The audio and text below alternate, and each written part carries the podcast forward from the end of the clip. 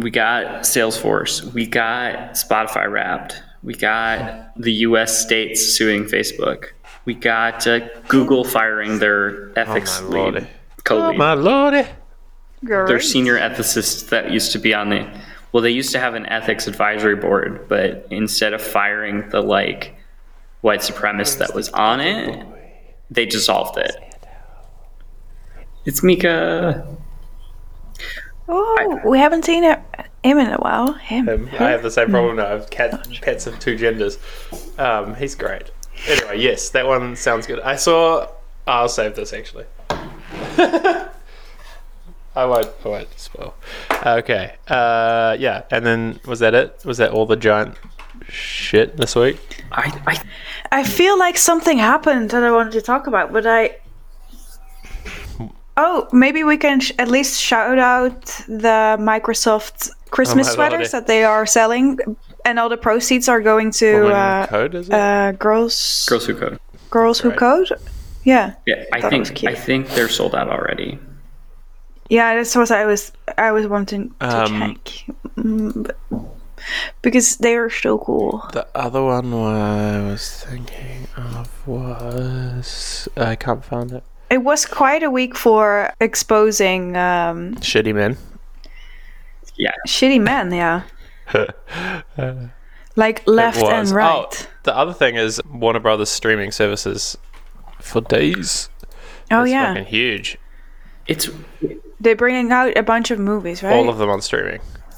Oh, it's weird. Yeah. It's weird because I don't feel like this is big news. I, f- we can I feel it. Like this was uh, inevitable when Mulan happened. I thought we were just like, oh, this is what's going to happen eventually with all these movies. Because yeah. they kept pushing them Sa- back and pushing the them take, back. And save I'm the like, take. Save, the, save the take. Yeah, okay. Should I do the intro then? Yeah, I suppose you should. Yes.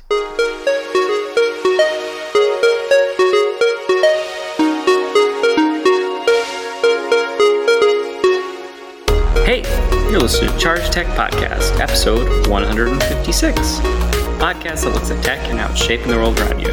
I'm one of your hosts, Zach Grosser, and with me... Federico Monti. Oh, and Williams. Hey. Hey. And also Mika is how here. How are we today? Good. Yeah. Just great. Well, good and fine. It's it's one of those weeks where I felt like it was near the end of the week, like all oh, yeah. week. Yeah. Every day was Friday. Every day. Every day was Friday. What is that? It was yeah. either Thursday or Friday, and it was also consistently three in the in the afternoon. You're not wrong. Like the thing is, I don't know what the weather is like in Canada, but here in the Netherlands, it seems that we have had a week where there was no sunlight. Mm. Mm-mm. No sun at all. I actually saw a tweet from somebody in, in Copenhagen that said, like, I haven't seen the sun all week. Wow. Yeah, it feels like that, doesn't it? It's very gray. Um, it's, the, it's the type of weather where um, you just have the lights in your apartment on all day. Yep, it's Dutch Dutch winter. Yeah, I always forget I always forget what that feels like. Yeah, me too. Every year enough. I live there, I'm like, oh yeah, winter's fine. And then December comes and you're like, oh. Here come the suds. Yeah, exactly. Um, yeah, we don't... So that's probably the biggest thing that Pam and I talk about weather-wise here is um, the winter here is harsher. Like, it's snowy and cold, but it's sunny. Like, all the time. Right. Like, you right. grew up in this part of the world, Zach. Like, it's... Yeah. The snow comes down, it's grey for a day, and then... Like, it snowed a lot on Monday, and then it was blue sky all week. It's fucking cold. Don't get me wrong. It's really, it's really important that you wear sunscreen and sunglasses in the winter there yeah. when you're outside, because the sun is really there, and it reflects off the snow that's as crazy. Well. Yeah, and so, so some people are more likely to get it sunburns may. In the winter. They're milder, and they think usually that it's like windburn. Yeah. But it's like a sunburn yeah. because they were just like, they're outside and the sun's reflecting from the top and the bottom. Yeah, I have to get used to it. But anyway, so I don't know. Like, I find winter here fascinating because it's worse in some ways and better in others. And like, I like the snow. The Canadians here are so funny, especially people who have lived in Toronto for a really long time. Like last year, uh, there's like the big first snow day every year. So I don't know why I'm telling you snow facts, but this is happening. It's happening to you. Um, like it'll facts. snow like five centimeters, ten centimeters, which is a lot. Like it's disruptive, but you still go to work on the streetcar and whatever. It's like just slower and slushy and annoying. every every day that it would snow, I'd get to work and someone would be like, "I'm so sorry about the weather. It's terrible here, isn't it?" And I'm like, "Huh? I think it's really cool." I'm sorry. Yeah, they're like, I, I, I don't know. I think it's because I grew up somewhere where it doesn't snow much as well. I'm yeah, like, I was going to say, it was so funny when you moved there last year and you guys were like, "Oh my God, we're going to like move the snow away from our patio." Yeah. And then we're going to walk through the snow. And I was like, "Oh my God, yeah. that's going to lose its charm yeah. really well, fast." Year two and it hasn't yet. You know, well, first off, I can't believe it's year two yeah. for you. Yeah. Um, Second, it reminds me a lot of what happens to me here. Is I, I tell people I moved from California, and they're like, "Why, Why would you do?" Oh my God, this is my life. Every time I'm fr- like, "Oh, hello, I'm from New Zealand." They're like, "What are you doing?" And I'm always like, and then they ask about the weather, and I'm like, I actually kind of yeah. am. It's nice to have seasons yeah, again, because yeah. in San Francisco, it's kind of it, there's just the wet season and the dry season. There's not Same really, yeah. And so it's it's kind of nice, and everyone doesn't, you know, they're like, "I'm from here, I don't understand." I love the extreme shit. Anyway. Oh, yes. But one thing, just because I'm really excited about it, um, and it's not really tech related, so you got a let's snow get it Roomba. No, what? Wait, does that exist? Well, so uh, this leads to a, a Discord idea. I was on Twitter this morning, and someone I met at X O X O when I was there with the two of you posted that they're selling an old like Fujifilm X one hundred F. Ah. And I bought it. I got it. Ooh. I just happened to catch it as he had just posted Ooh. it. And uh, it made me think that maybe we should have an analog Ooh. channel in our Discord a- for yes. the not the tech stuff, maybe. I can only but, post you know. this. Yeah, well, you got a Polaroid camera. Yeah, I got it from work. Nice. Oh, I saw that in your, like, uh, your um, Twitter. I like the idea of an analog uh, chat. I actually own a film camera. It's somewhere here in this house. It's it's a lovely little camera. I'm I'm actually uh, I've been taking photos uh, this winter or winter autumn, I guess. Yeah, we've started doing it too. Um, actually, now that I think of it, weird. And I almost always have a throwaway camera, you know. Yeah. Well, I own a Polaroid, so I can contribute that. We have five film cameras at home now.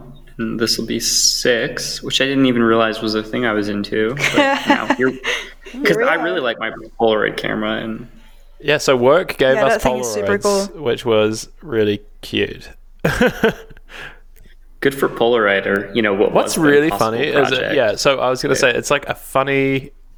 There, remember there was like those camera, the Polaroid generation, about like five or six years ago, where they revived it for a little while, and you could buy the them. Impossible Project. Yeah. yeah. Well, the new new Polaroid is different again, and they've like tweaked the tech again, and so now like on here, I'm going to show the camera, but I'll tell you what it says. It says only use this film with modern cameras, not vintage ones, whereas the old ones used to. So Polaroid packs have a battery in them, uh, and that's how it powers the no, camera. My camera, my and Polaroid these- has U S B C, baby.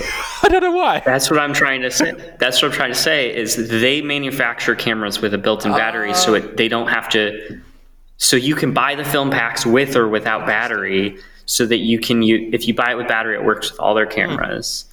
But they'll sell you cheaper the film that doesn't have a battery, that's also better for the environment. Well, I am overjoyed by having a Polaroid and nothing to take photos of right now, but um what do you mean you have a puppy? Yeah, I mean, we, I was going to say, you have a fucking dog. I know, we're, and we have to go hiking. Anyway, so uh, I love and that you're going to savor those those early photos exactly. of the puppy still, you know? Um, yeah, so actually I should tell you why I got a Polaroid from work. They sent us this like hilarious Christmas box. Um And they, they did this internal thing where they were like, "Oh, it's a little something." And this box shows up, and I shit you not, it's like, I don't even know how to, it's like the size of a printer or bigger. Uh, and I'm like, "What?" And it's just got all this crazy stuff inside of it. They sent us like, it was a Christmas gift, basically. And it was all these independent merchants that they had like curated stuff from. Like there's this Pomodoro timer and the Polaroid and some really nice socks. It was I was really impressed. Even Muji pins. I was like, "Okay, cool." Because oh, Muji's on Shopify here in Canada, which is really cool. Oh my god! Uh, Can you put the, the a link to the Pomodoro timer in yep, the I will. Discord? It's pretty cute. It looks like a um a knockoff Nest. yeah. Yeah, it looks really I, cool. I like it's it. Really nice. Anyway, so yeah, well, what about tech? What, what has been happening in tech? What's been Slack happening? Force. Slack Force. Sales I think that's Slack. The name of the Slack episode. Force. Wow. That went from like rumor to it happened in ten days.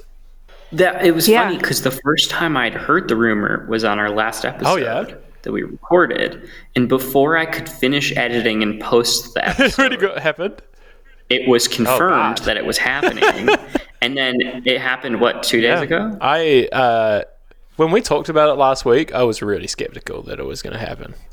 It felt like one of those, you know, when like deals like of that size leak. A lot, half, at least fifty percent of the time, it's because the deal is about to exp- implode and somebody's right, trying to make right, it right. happen. Like, that's usually the case.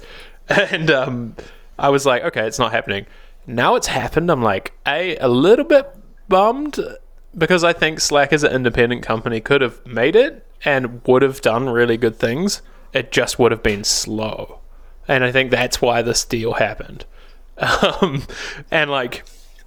Salesforce is so weird to me. I mean, this is not yeah. a new take. This is the take all over Twitter this week. But can I can I ask something? Please ask what me. What is Salesforce? I knew this was coming. I, I can tell you the sarcastic answer. yeah, I can tell you the real well, answer. Well, the, re- the, the answer that most people gave on Twitter this week is nobody really knows because it's everything and nothing. But the actual answer right, is Right, because the only thing... The only thing I know Salesforce of is a, is that th- crazy thing they do in San Francisco. Oh, Dreamforce, Dreamforce and the big something? the big phallus building.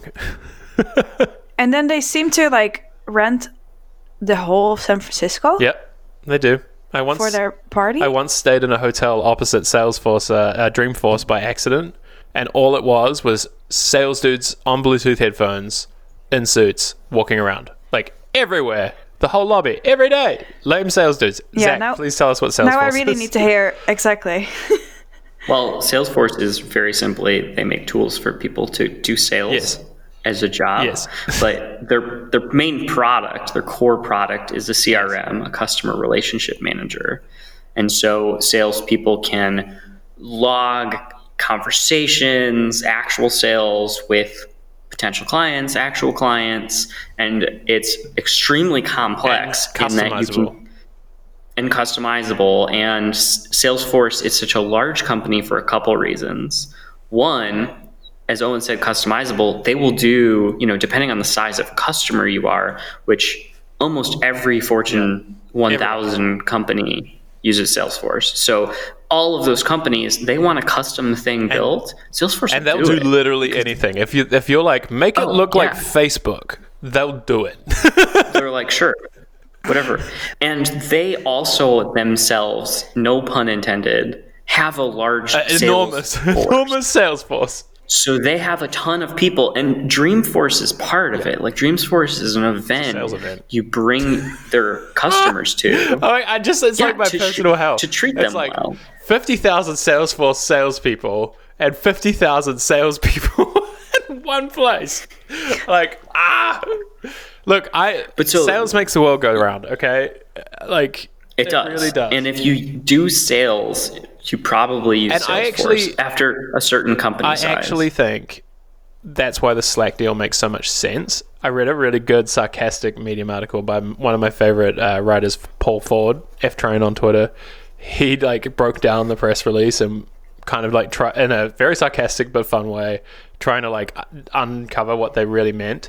And the most of it's garbled nonsense, as you can imagine from Salesforce. Like, the leading internet operating system company, whatever. Okay, so... Um, but they make this really good point in there that one of the things that Salesforce is really bad at is product. Like, it's an enterprise product. It's atrocious in terms of usability. Like, it's conf- it's a lot... Like, you need to be trained. There's a whole ecosystem of people. You can pay many dollars to get trained.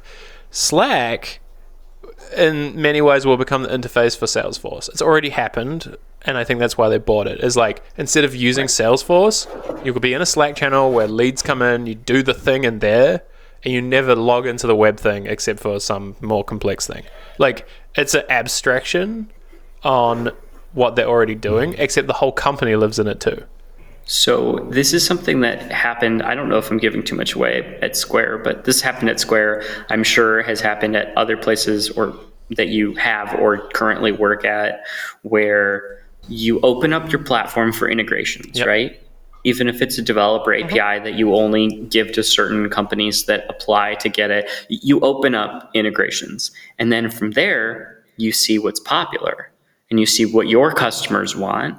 And you can be like, oh, we're going to go into that market as well. Or this is a potential good acquisition strategy. It's like, we integrated with this small company that builds this niche tool. It's really popular yeah. among our users. We can buy this yep. company. Salesforce does this too. Everybody does. Slack this. lets any app integrate into it. And Salesforce probably said, one. holy shit, all of our customers integrate into yep. Slack.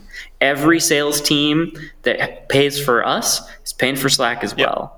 And I think that it's very easy to say twenty-eight billion dollars that they spent on Slack. Yeah, so that's a drop in the bucket for them, honestly.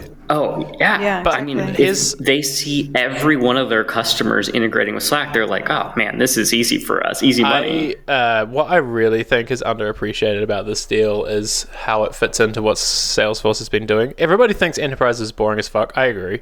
But it's also fascinating how boring it is in a way that it all makes sense. So last year, they bought a company called, I think it was last year, called MuleSoft, which nobody knows what it does either. But this I is didn't a, know they bought MuleSoft. This is an integration company. Now, MuleSoft makes it easy to put data from one place into another place. You know what Slack is good at? Taking data from one place into another place. And I think that Slack is now the place that it ends up. MuleSoft will let companies, especially the smaller ones, pl- wire up all that data, even the big ones, without hiring developers to do it. And then they'll also let you pay somebody to de- deal with the rest. That, that also reminds me of, um, uh, I think it was three years ago, that Salesforce bought Quip. Oh God, Quip. Not, I forgot about Quip. Not the electric, not the That's electric the problem. Every company. time I end up on that toothbrush website.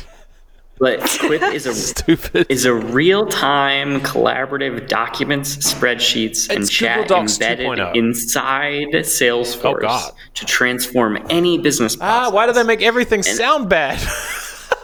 It just it sounds like Slack is an expansion. It on is. That part they're building the spiciest take I have is they're building Office three sixty-five sales back. Like, salespeople work weird, and they want it to work differently, and so working from the C R M up makes a lot of sense. I think, like, the other piece that you hinted at there that's really weird and interesting about this deal is I don't think it would have happened if, A, a pandemic hadn't happened, and B, Microsoft Teams didn't start getting very good and very popular very quickly. I'm not saying it's good. It is shit. But it's getting better at being Slack, better than Slack is getting bit faster. Okay, you get the analogy. But, like, I think Slack was Slack was slow in terms of shipping. Like, they were a younger company. They didn't have a, a sales force uh, to sell into enterprises. And Microsoft did. They were already there. And so they were, they were like, right. Teams was just everywhere because they were already using it. And so I think Slack saw the writing on the wall. They could spend t- ten years banging away at this while Microsoft tries to kill them, or they yeah. could get acquired by Salesforce, negotiate an insane deal, by the way, where they're basically an independent company that c- CEO uh, Stuart Butterfield still runs internally, and just kind of accelerate. Then they got the Salesforce uh, to sell it. And I think I... At first I was like, this is a horrible deal. I hate this. I hate this. I hate this as a user, I think. I yeah, understand I every reason this is happening from a business point of view. I think the that's thing the is, thing. The consumer Slack that you know and love probably will start to not exist as much. Exist anymore. Yeah, yeah, exactly. Because that's what I was wanted to point out as well, or ask about really. Like, what does this mean? Like, okay, so I have been in Slack channels with friends since yeah. years. Yeah, me like, too. I think... It's, more than five years. It's the original chat. Yeah, it was always a very good place to, you know, be with people that are also in the industry or even just with friends. And for the longest time, I think Slack was quite a niche oh, yeah. project, pro- product. Oh, yeah. It was mainly for people in tech or people around and tech. And communities. Everybody um, was, there was nobody paying for it when it launched. All I remember is being added to a zillion free Slacks. Everybody started yeah. using it. Yeah. And then oh, yeah. all of a sudden, oh, companies maybe. And it was like the best sales strategy actually at the time because it got companies to realize they could use good tools. All right, like, do you right, remember because, that? Because, yeah, definitely, because we were all using it privately, and I was working at this company, and they were using HipChat. Mm. Yes. Which is amazing. HipChat, HipChat was so big when Slack came along, or relatively big, and, like, it's dead now. HipChat... HipChat sucks. It was but so yeah, bad. The thing is, the reason why that company was using HipChat is, again, because Slack was this funny little company that was doing fun stuff for fun people, whatever the hell. But they didn't yeah. have they didn't have security tools. I remember so that this company was like, we can't use this. I remember that Slack enough. messed that up really badly. Actually, I remember distinctly that Slack in the earliest days couldn't do single sign-on yeah. and they I remember they rushed yeah, exactly. to add it, and I get it, like, you build a startup and you're like, oh no, and enterprise stuff is hard, but they that took them a long time. Yeah, when they finally added it, they switched from HipChat to Slack. But I wonder what it will do for those communities, you know. Will we all have to go to Discord? I think I mean Discord won in this deal. I really think that it shouldn't be understated, and Slack will deny this to its grave, but Salesforce doesn't like to give stuff away for free. Yeah, except for Dreamforce. You pay to go to that. I, yeah, I think really? Yeah. What? That's yeah, the I best trick the devil ever pulled, making you pay to go to a conference about their software. No, no, no. The best trick that the devil ever pulled was, at least before the pandemic, every year Chase, J P Morgan Chase, would host a five K in San Francisco, and people would register as a team from their company. Yeah. So all these like companies based in San Francisco were competing in this five K, and you pay to compete, and they made money on this like five K, which is crazy oh, that to me. Bananas. Oh, okay. Wow. What if you just move your legs and pay me just for it? Blew my mind. Yeah. Um. Anyway, I like. I think that's the biggest thing here. Like, to Freddie's point, is I think in an imme- immediate term, nothing changed. Will change, but I think Discord just became the consumer product, basically. I mean, we've we've talked about this for years, how Slack just won't invest in the community yeah. tools for free they don't care. accounts, and all of the free communities have been slowly moving to Discord anyway, and Salesforce being an enterprise company, buying this enterprise-focused tool, it yeah, it just says to to us that they're never going to invest exactly. in those community features and just move on. I think it's time to the, get a Discord account if you don't have one. The other thing here is I think under Salesforce, those are risky uh, to keep embracing as a platform. Like, they don't want to moderate them. Yeah. And Salesforce, I mean, Slack was public, but I think Salesforce will care a lot more over time. Something will have to happen before they realize this. But it is a huge bummer for that po- reason. However, I also think that the way it was before the acquisition was unsustainable anyway, and I hope that, that people realize, like, I hope that this triggers people to actually look into Discord and stuff, because I really, like, we've talked about this before too, we, like, the Charge community used to be on a Slack thing, and you just, the moderation tools just didn't exist. Like, you couldn't run an actual community on it, and people weren't thinking of that. Like, people thought Slack was the best one. I would, and I argued this when we moved, I actually strongly believe that community Slacks are less active, even though more people will join, because people sign in and then just never click them in their tab. It's much less intentional, because you're in your work Slack, like, you've just got seventy, everyone's got seventy Slacks on their thing. And so I don't know, and I think Discord's been doing decent stuff in the last year, so I think it's I think it's exciting. I don't know what their business model is exactly, but it gets overwhelming, like, nitro, sometimes, right? I feel yeah definitely. With all the all the chats and everything. Here's here's a question for you. Do you think Discord will move into paid communities, or like uh, even yeah, they've got to make money somehow. Even like small company ones? I I kind of hope that there will be like a third competitor at some point mm. that is just focused on this sole thing. Because what you were saying was super right. Like, you can't block anyone on Slack, which is incredibly weird. Fucked up. Yeah.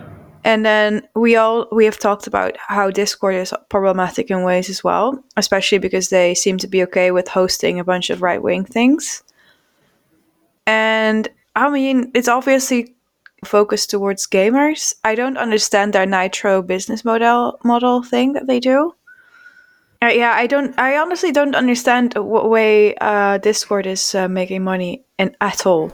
I think that their plan is actually currently they charge game studios to run verified servers uh, with more powerful yeah. tools. So it's basically the enterprise thing, but they go after publishers to build. Because like, oh, yeah. if you think about where you end up for games, in many cases, it's going to be either Reddit or Discord. And I think that they yeah. have figured out that the game studios want control over that, and that they can like hijack the Reddit stuff. And so you pay yeah, for exactly. that. Do you think Amazon's going to buy Discord to go oh, with God. Twitch? You're, yes. I actually am convinced that that's where it's going. Like, now that they have that I mean, game streaming service as well. Yeah, they have Luna, the game streaming. They've got Twitch. It only makes sense if Amazon wants to own as much gaming as they can. That's the play. The problem with Amazon is they're just useless and incoherent at product. Like, they'll acquire Discord and like add it to Goodreads for some reason and then never do anything. Yeah. like, exactly. I mean, oh God. Yeah, I, I, honestly, Goodreads is worse than Google Reader. At least Google killed it. Goodreads is alive. Uh, slowly dying. It hasn't it, changed. It's like um, yeah. Google has done this with that um, product. What's it called? FeedBurner. Do you remember that? Where you could like create your R S S feeds and blah, blah, blah. It was like host your... That still exists. It's just like... features are randomly breaking and then getting removed for the last ten years. And so Goodreads, for example, is doing this as well. They just removed the ability to tweet stuff because the A P I got updated, so they can't oh be bothered God. fixing it. like so no Amazon. Oh. So do you do you remember that we would like hate on Microsoft because they would buy things and then let them die? Then they would be like, first they would be like, we bought this and we will definitely not change it. And then they were like, we're gonna change it. And then they're like, we're sunsetting it. Well, they like specifically said that they wouldn't. Um, and at some point I felt like Microsoft was like the place where good, you know, yeah. startups went to die. Yep. But um, it's Amazon and it's way it is. worse. It really is. Because I do not understand Amazon at all, because these people apparently have lots of money that they made over the backs of people that are trying to, you know, work in a warehouse or whatever. And, you know, they're basically... being fucked over by this company, and they making huge amounts of money over them. And then they have all these things that all seem kind of not right. Yeah, I think like the thing their, with Amazon, their gaming service seems off. And yeah. I mean, I don't they, know if you've they ever can used do the Prime. stuff, but they can't. Ex- they can execute, but they have no idea how to like run a server. It's the same as that. You're right. The Microsoft analogy fits. It's the same as Microsoft ten years ago. They would come up with something insane. Windows Vista, I don't know, or actually the previous Xbox, how it was like this weird. Um, it had two H D M Is, and you can watch T V through it, and like c- cool. Like that is how Amazon operates as well. Is like they have all these great things. Actually, the Microsoft Courier would probably be the best example of this. Like, great idea, here's all the things, and then they just don't do anything. It's bizarre. Yeah, like um, when like Amazon has tried so many things, they they do the same things as all the other tech giants, but then just like kind of like off-brand. Like, so it just feels like sometimes they are like the. You know that feeling when you wanted a specific toy and your parents weren't able to afford it, so they got like the B brand? Yes, every year.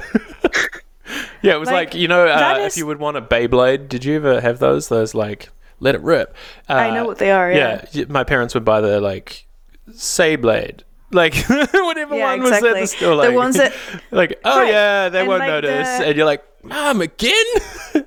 I get it. Yeah, right. They will notice. But the thing is, like, they've done this with so many products. Like, the Kindle is, like, one of the few items that I think worked at least a little but, bit. No, like, but it's I the same. enjoy they, that one. They just let it angu- like languish. It could be incredible, but they it's like they just, like, gesture towards it every other year. They're like, oh, well, uh, like, we didn't make it waterproof for the last year, so here's this one that's waterproof.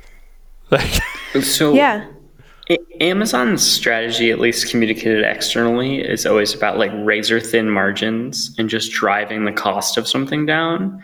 And it, it seems to me that if they can't justify the investment in a product over like a one quarter period, then they don't do it. Yeah. And it's like, you could invest a little bit more effort into Kindle and it would become a much better product, but hardware doesn't happen in three months. Hardware is like eighteen to thirty-six month roadmaps for a new hardware product. Yeah. And so it just seems that they're not willing to spend the money that doesn't immediately, immediately profit I the also business. Think it's under-resourcing. What they, well, I think what they do is they will, they have eighty thousand people who work on Amazon dot com, eighty thousand who work on A W S, and then like twelve who work on Kindle, and their jobs are guaranteed forever. Yeah. But like, that's it. That's the resources they have.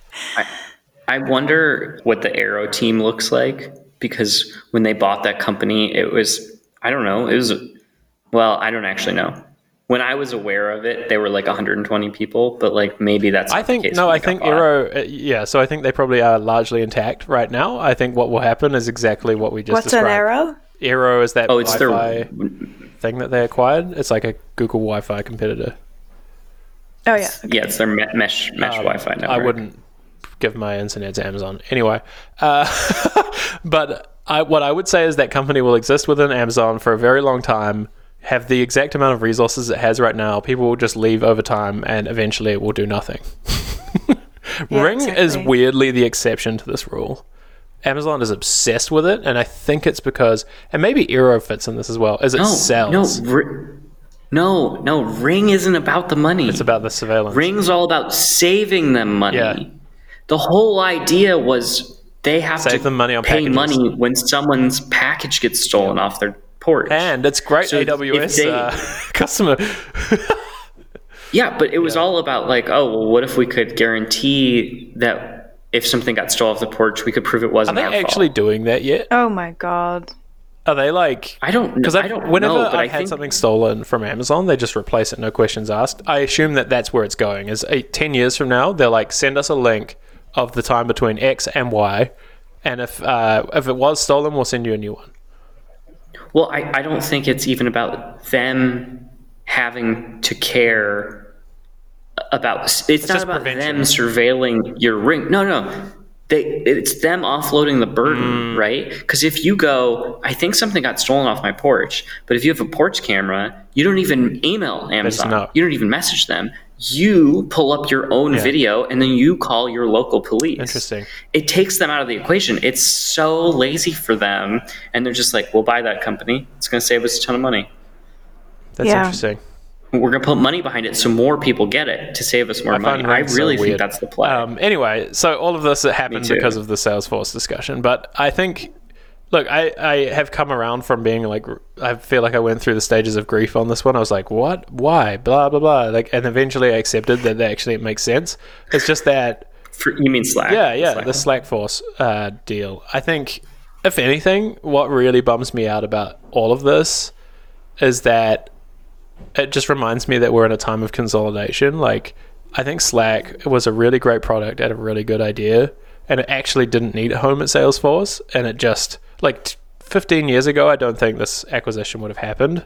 But now, like, these giant companies have so much money that it's just like, who's going to suck them into their orbit at some point?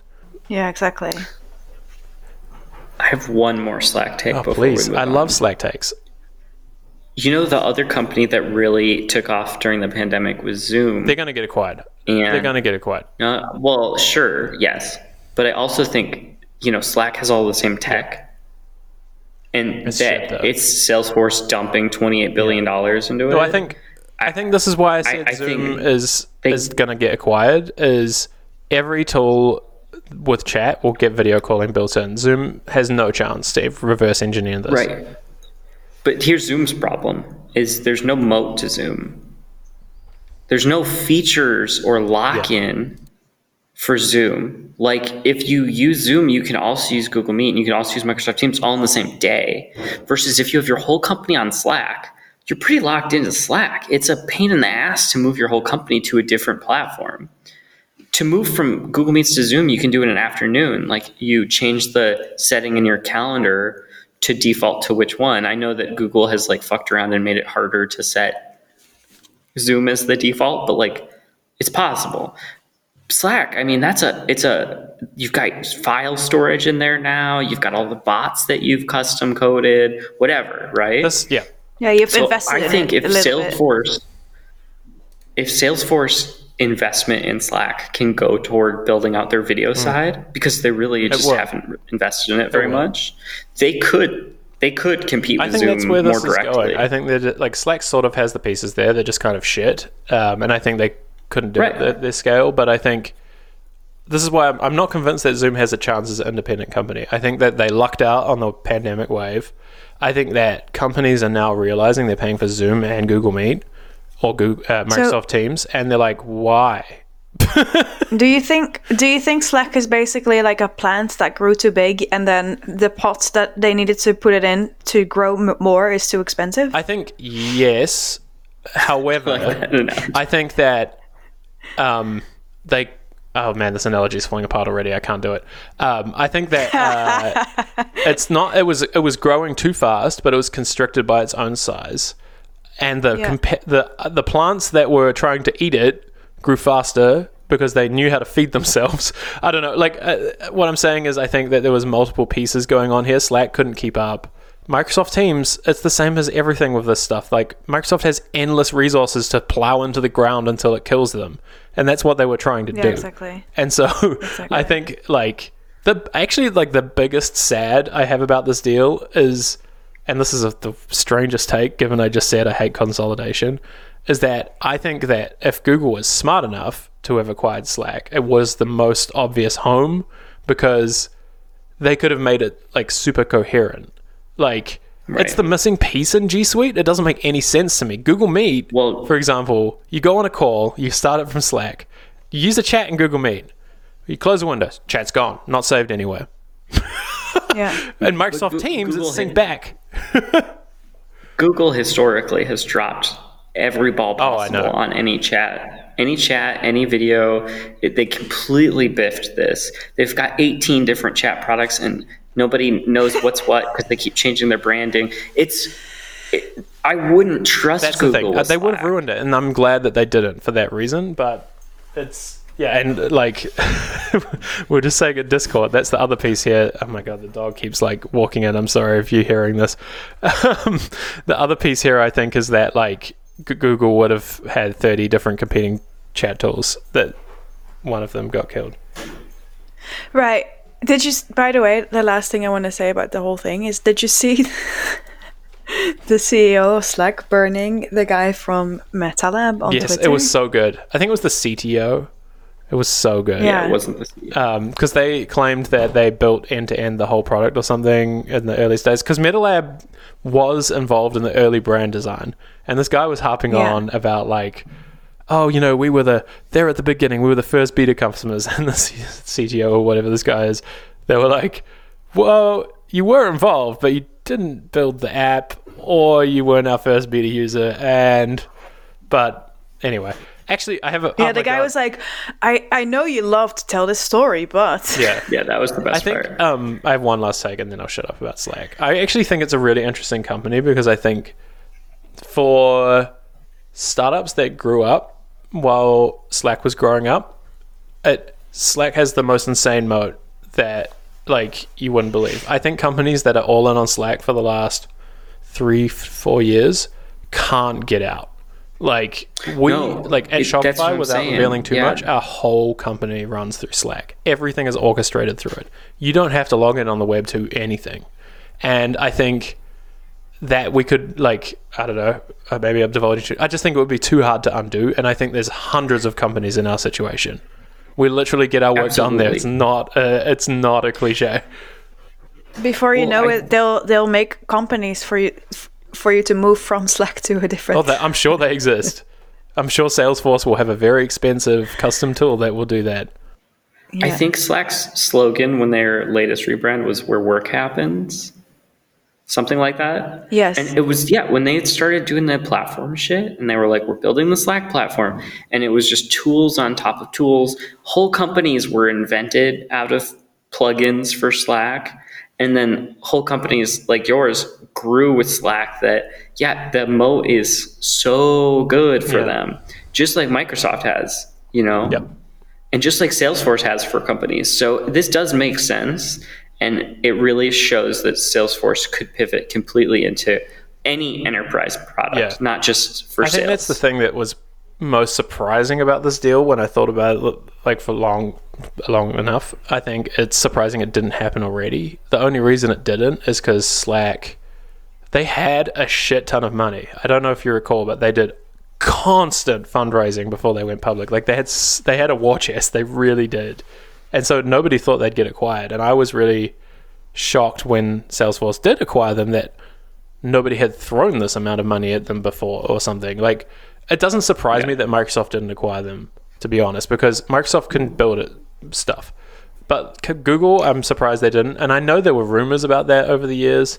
Salesforce, yeah, it makes sense in hindsight. But I think there's a lot of other suitors that would have made sense too. Yeah, absolutely. Anyway. So does this mean Salesforce buys Airtable and Figma next? Ooh, I've wondered about that. Um, I don't know. I think that yeah, maybe maybe I could I could see. I think Airtable in particular, I could see. I I don't know if people. I think Adobe will end up in, with Figma, which freaks me out. But I don't think. No, so. I don't think they want to sell to them. But uh, what I'm, I I think Figma will stay on its own for quite some while. But anyway. Yeah. Should we talk about one of our other stories? Yeah. What else yes. did we have? I don't even remember. I'm so excited about Salesforce. We had three others.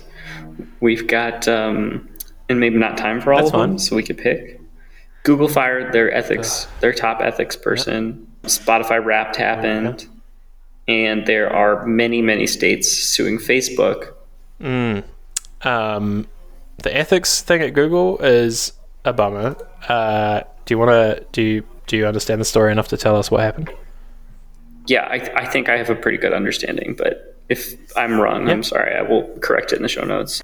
We'll correct it next week.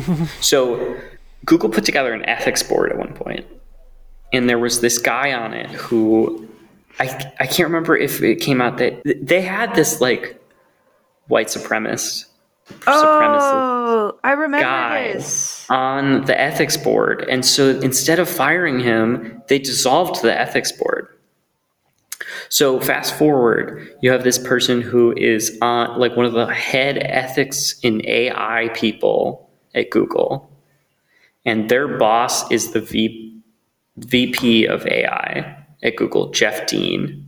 So this person published a report to well, they've been working on these reports yeah. about ethics and A I at Google.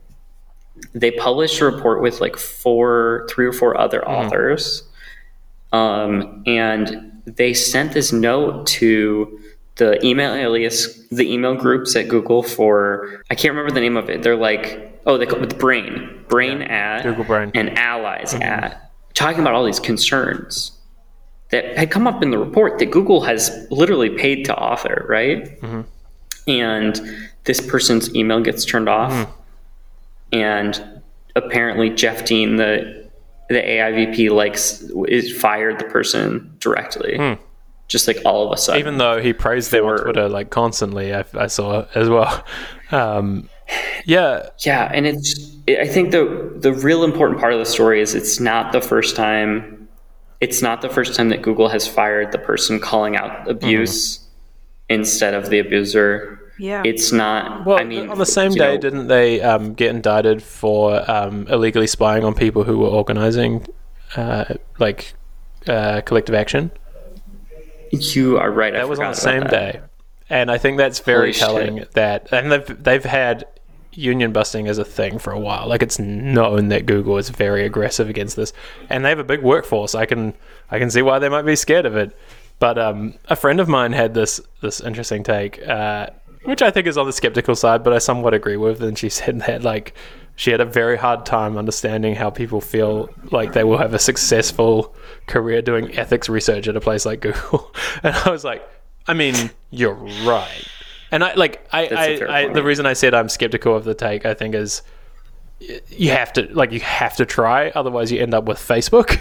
But um, yeah, exactly. Like you you know, I think taking a job at a company like Google and saying you're doing ethics, there's you know there's boundaries to the ethics when business comes into play at the end for a company like Google. It's unfortunate. Yeah, it's it's so funny because like there's a double argument there. Like there's an argument to be made for them to not have an ethics team, and there's an argument definitely to be, be made that they absolutely one hundred thousand percent need, have one. need one more than a- any other company. But if they are going to be unethical with their ethics ethics team, then you know, like what's the point? Yeah. Exactly. Wow. Freddie, when you put it like that, it really reminds me of the conversation that happens in the design industry pretty frequently about accessibility. And it's about, do companies have an accessibility team? And then the average designer or engineer doesn't have to think about it, which is bad because then they're not thinking about accessibility. Or yep. do not have a team and make sure that there's a culture of considering accessibility in everything across all teams. As a standard. Exactly. As a standard. And I don't know that there's a right answer in that conversation.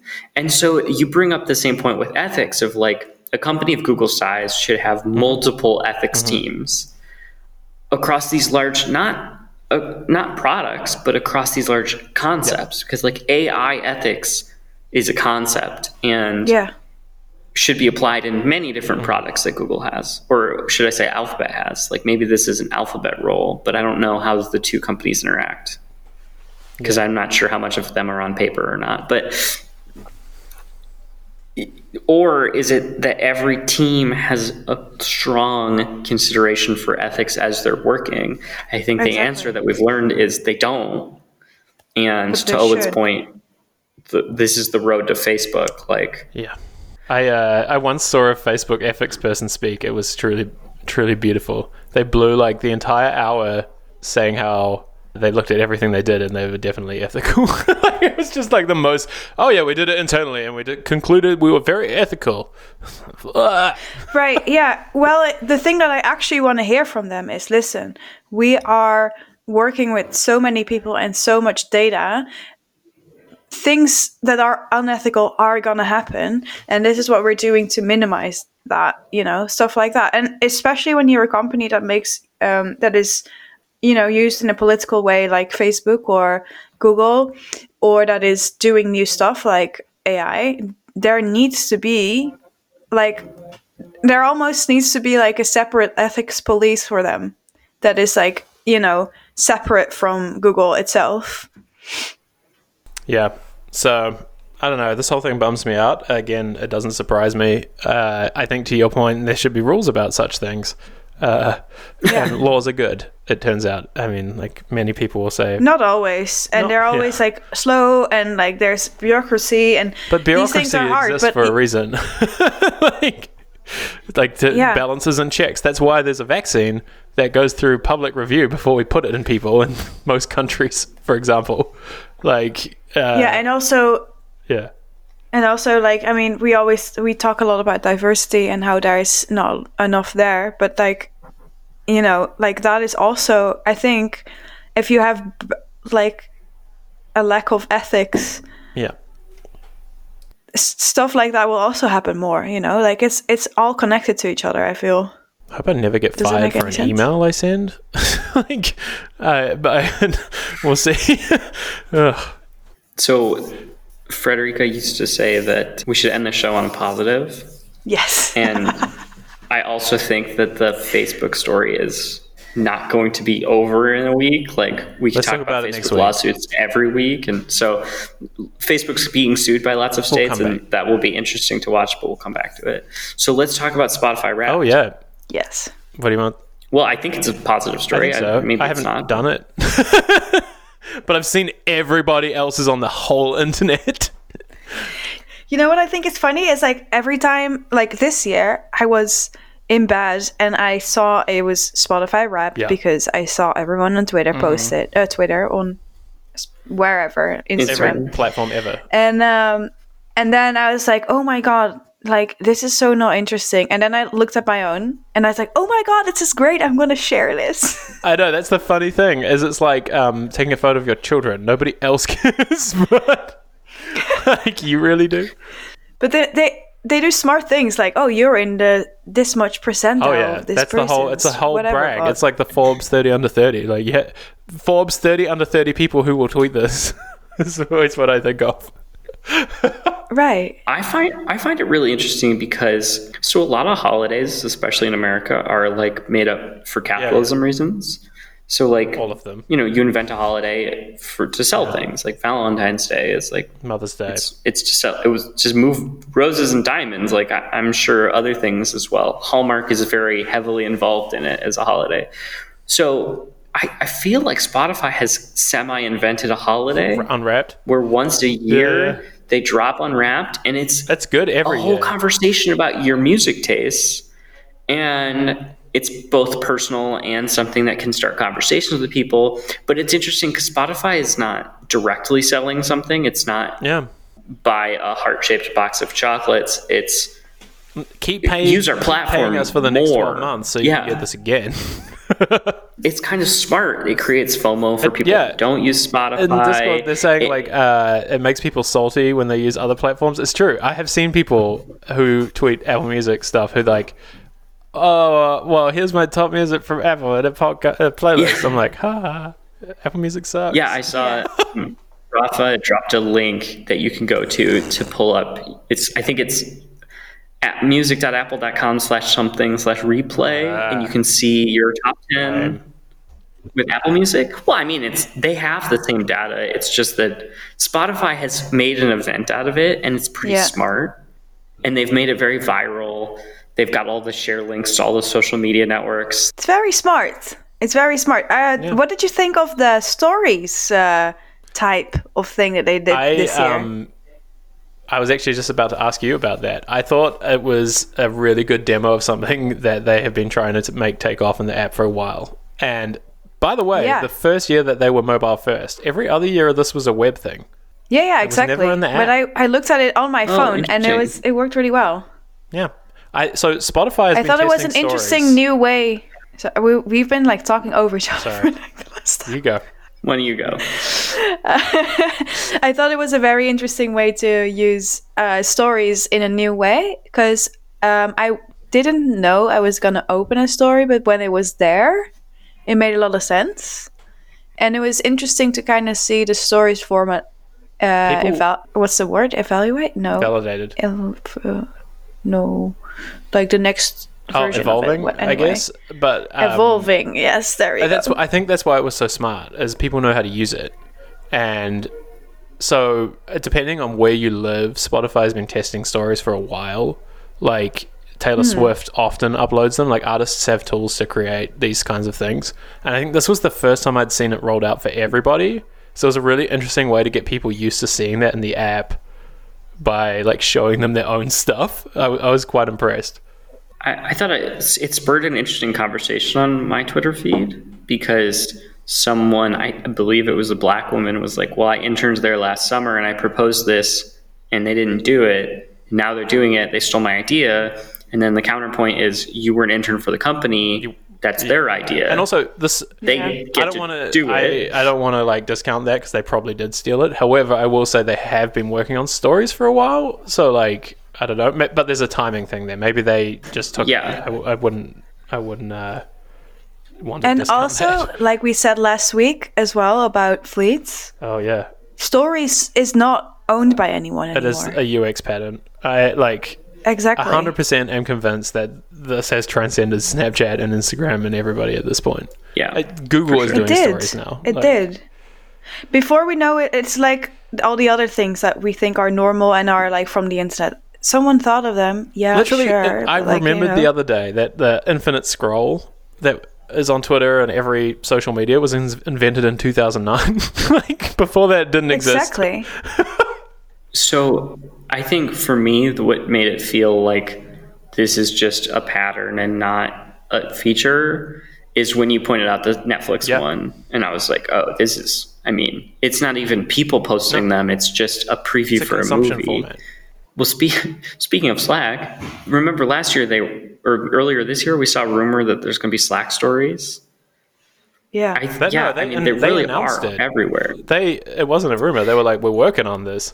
So does Slack move to round profile icons? Hmm.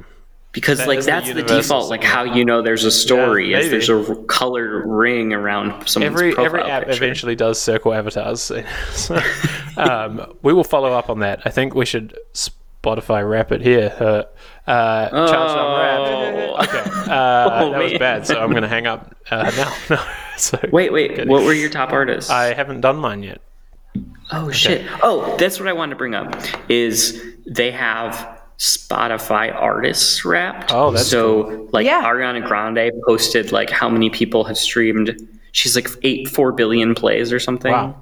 They allowed that if you host your podcast off of Anchor and you've hooked it up to Spotify, you can get wrapped. So my other podcast, Bezier, I posted the wrapped that I got. I saw that. Um, I thought it was so cool. I thought it was cool too that they did that for like smaller creators because I believe last year they let artists do it, but not podcasters because podcasting wasn't their priority in the mm. same way. So I don't believe Charged is hooked up to Spotify yet. So we don't have that data. It is not. Wow. Apparently I was early to a few new songs this year. three thousand artists. Oh, that's embarrassing. He's doing it live. Oh God, I'm not going to tell you. So anyway, my, what, yeah, I, one of my, one of my top, like for every year, for some reason, I have like music in my top that is like, you know, very serious or yeah. like this year um, was very big for me was, wow, how is this slipping on me? It's like on a tip. I hate that feeling so much. It's like we're going to be wondering all week. Okay. Okay. Everyone um, in Discord, post your Spotify Wrapped or your Apple yeah. Music no, don't post replay. Music. We don't want to. I'm kidding. I want to know. I want them to feel included. Okay. Or wait, the best part is the whole the, the whole day and a half after yeah. Spotify Wraps Day. I got ads for Tidal on all my because platforms. They're like, oh, you must like streaming service. It was like the highest quality music streaming service, and I was like, okay. Yeah, right. They have this whole thing where they they are apparently for autofiles. It was New Order. This year was a New Order year, wow. But then. In every Wrapped ever, I've always had Drake as well. Oh, yeah. Which I, I'm really proud of. I like that. Um, Mine was Rammstein wow. and Lady Gaga were my wow. top artists. So, like, Damn, explain that that's line. A mood. That is a mood, though. All right. Let's let's wrap it up All here. Right. Owen's got to go. I do have a job. Uh, join us in Discord. Uh, tweet tweet us. Slack, that's it. Slack us? No, you can't. So don't. Uh, yeah, don't slack us. Discord us. Um, thanks for listening. Discord us. Thanks for listening. Bye. Bye, biscuits. Bye.